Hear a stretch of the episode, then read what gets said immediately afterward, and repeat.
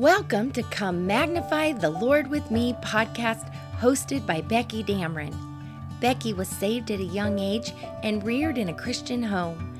At an early age, she sought for a special relationship, Jesus Christ.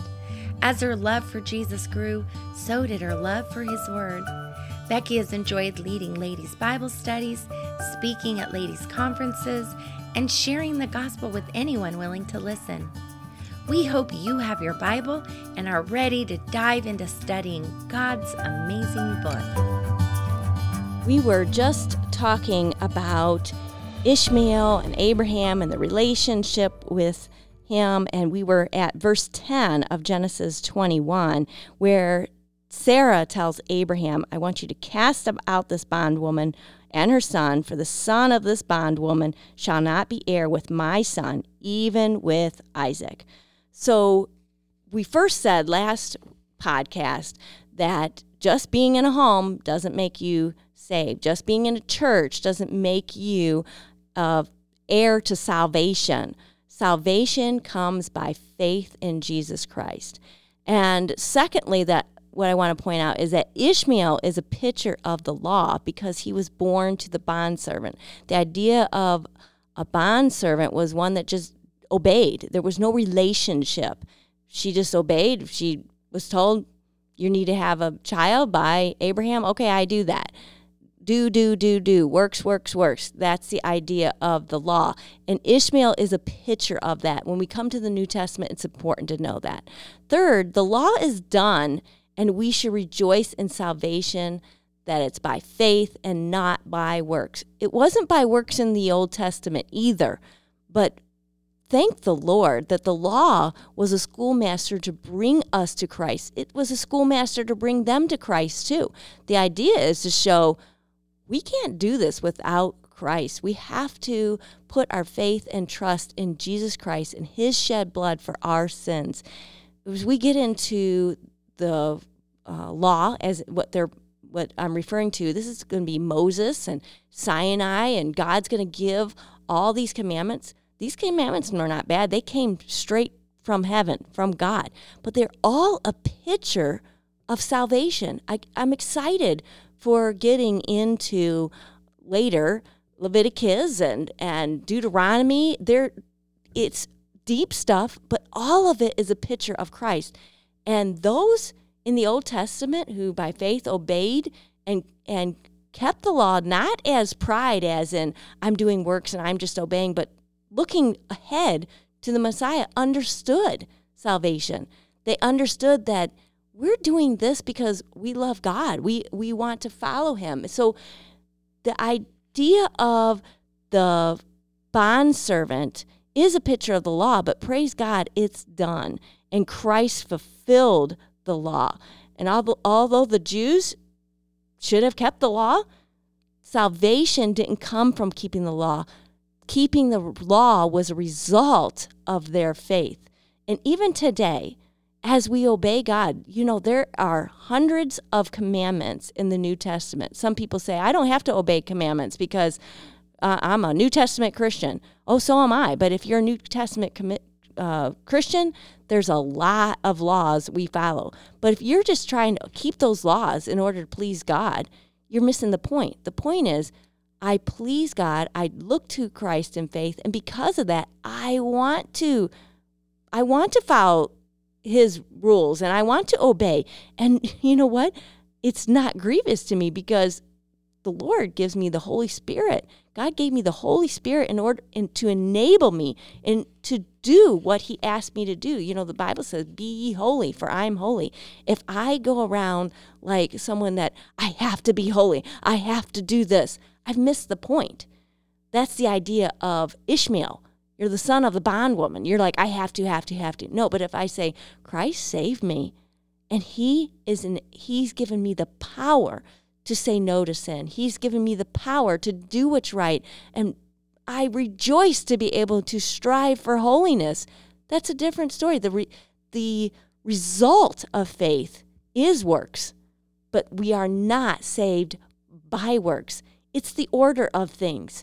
If I'm doing works in order for, for salvation, I've missed the point. That's Ishmael and the bondwoman. Woman. If I'm saved and I say, I love God. I will willingly be a bondservant to Him. I will work for Him, and salvation brings about good works. That's what we're aiming for. We're not aiming for drudgery and being this bondservant. It was miserable for Ishmael and Hagar. It was bad. And, and a lot of that was because of their attitude. It was wrong. What happened to them was very wrong, but it didn't make an excuse for their attitude. What happened to Ishmael and how he was treated wasn't right. It wasn't how it should have been, but it doesn't give him an excuse for his wrongdoing. The reason I set up the idea in the last podcast of Ishmael and maybe why this came about is to give us a, a sense of he's a real teenage boy who made some really bad choices. But you know, that real teenage boy didn't have to do what he did. He could have done what's right. He could have gone to Abraham and Sarah and said, you know, I want to follow God. What do I do to follow God? How do I, how do I uh, please you? No, instead, he got a bad attitude and he did what's wrong, and there was no excuse. Although things did happen that maybe propelled him that way, it, there's still never an excuse for sin. Verse 11 said, And the thing was very grievous to Abraham's sight because of his son. Now, it wasn't just grievous uh, because, you know, his wife's getting on to him, all this. But this is grievous to him because it's his son. And, you know, Children, know this your wrong actions grieve your parents greatly. We'll get into Proverbs where there's many verses on this. And please, children, if you're listening, if you're a teenager and you're listening, do you love your parents? Do you want to please them? I believe so. I believe at the heart of a child, they do want to please their parents but they put their wants and their desires first and they don't realize you're just adding burdens and heartache to their parents because of their actions. And Abraham was very grieved by Ishmael's actions. And secondly, though, another reason I believe Abraham was grieved because sibling rivalry rivalry is a really hard thing on parents. I know I have four children. I love all of my children equally. I don't know how it's possible. It's only a work of God. Uh, when I say work of God, I think He created parents this way. I think it's how we were created that the more kids you have, the more love you have, and it's all equal and it's all loving, and and you just can't get over how much you love your children. What grief is it for two of your children to be fighting with each other and not wanting to talk to each other? You got one I can't imagine the grief as Abraham saying, Well, come on, Ishmael, rejoice. This son was a gift from God, and this is a miracle of God. And Ishmael gets jealous, and that's where uh, sibling rivalry, rivalry usually comes from jealousy and and you're I'm better than you and and just like Ishmael's like well I am the firstborn and how dare you come along and take over the show children and i'm speaking to myself because i'm still i'm not a child as in a little child but i am a child of a, of two parents. And i work very hard to keep a good relationship with my siblings because i know how hard it is if i if my kids are fighting with each other. You're like come on we're all on the same team here. Let's not fight. And so this grief was to abraham first because when when kids do wrong, it's such a grief to parents. But then also sibling civil rivalry, sibling rivalry is hard on parents. I can't speak that those two words today. But then it was really hard on Abraham because he had to kick them out. Now we look, it says here, God says, Let it not be grievous in thy sight because of the lad, because the bondwoman, in all that Sarah hath said unto thee, hearken unto her voice, for in Isaac shall thy seed be called. So this was hard on Abraham because he had to kick them out. He could, you know, he's probably thinking, could not the boy just be chastened? Could he not just get a spanking when Sarah comes with this extreme thing? You know, Ishmael's being bad and he's making fun of Isaac, but we got to kick him out? I, I know there was a conflict between he and Sarah because God had to come settle it for him. You know, here, here, Abraham's like, what? I, I, okay, I've been in rejoicing because I have this son. It's so wonderful. You know, you have this, he has on a mountaintop and it's going great. And whammo, my wife says, I got to kick out my son. And I don't think that this just happened 30 seconds later that God said, yes, you need to. I believe this was something that was weighing on Abraham's heart. He was, it was, it says, very grievous to Abraham. This wasn't just a little bit, it was very distressing to him. He's distressed about it. But God says, don't be distressed about it. You need to do it. And so I'd like to read a, a passage that Matthew Henry, Henry wrote about this that's, I think, helps clear things up. So when I say clear things up, makes it clearer than mud, at least as far as to get a, a good picture in our mind's eye of what was happening here. So it says here, we may well suppose Abraham to be greatly agitated about this matter. He did not want to displease Sarah, and yet he also loathed to expel Ishmael. In this difficulty, God tells him what his will is, and then he is satisfied. Note, a good man desires no more in doubtful cases than to know his duty and what God would have him to do. And when he is clear in this, he is, or should be, it should be easy. To make Abraham so, so God sets this matter before him in true light and shows him a few things. I'm going to point this out. Number one, that the casting out of Ishmael was necessary to the establishment of Isaac in the rights and privileges of the covenant. In Isaac shall thy seed be called. Both Christ and the church must descend from Abraham through the loins of Isaac.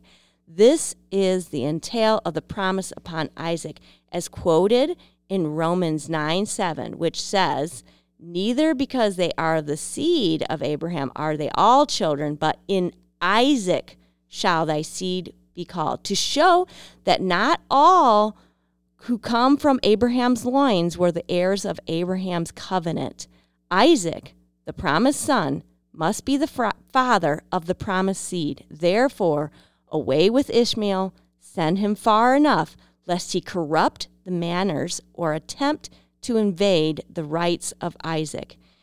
It will be his security to have his rival banished. The covenant seed of Abraham must be a peculiar people, a people by themselves, from the very first distinguished, not mingled with those that are out of the covenant. For this reason, Ishmael must be separated. Abraham was called alone, and so must Isaac be. I'm going to read another passage that shows this in Isaiah 51 2. It says, Look unto Abraham your father, and unto Sarah that bare you, for I called him alone, and blessed him, and increased him. It's probable that Sarah thought little of this, but God took what she said and turned it into an oracle. And afterwards, that the casting of Ishmael should not be his ruin, that he should be a nation, God promised to bless him. So I'm sorry to read so much. I try not to do that often because you can pick up Matthew Henry and read him.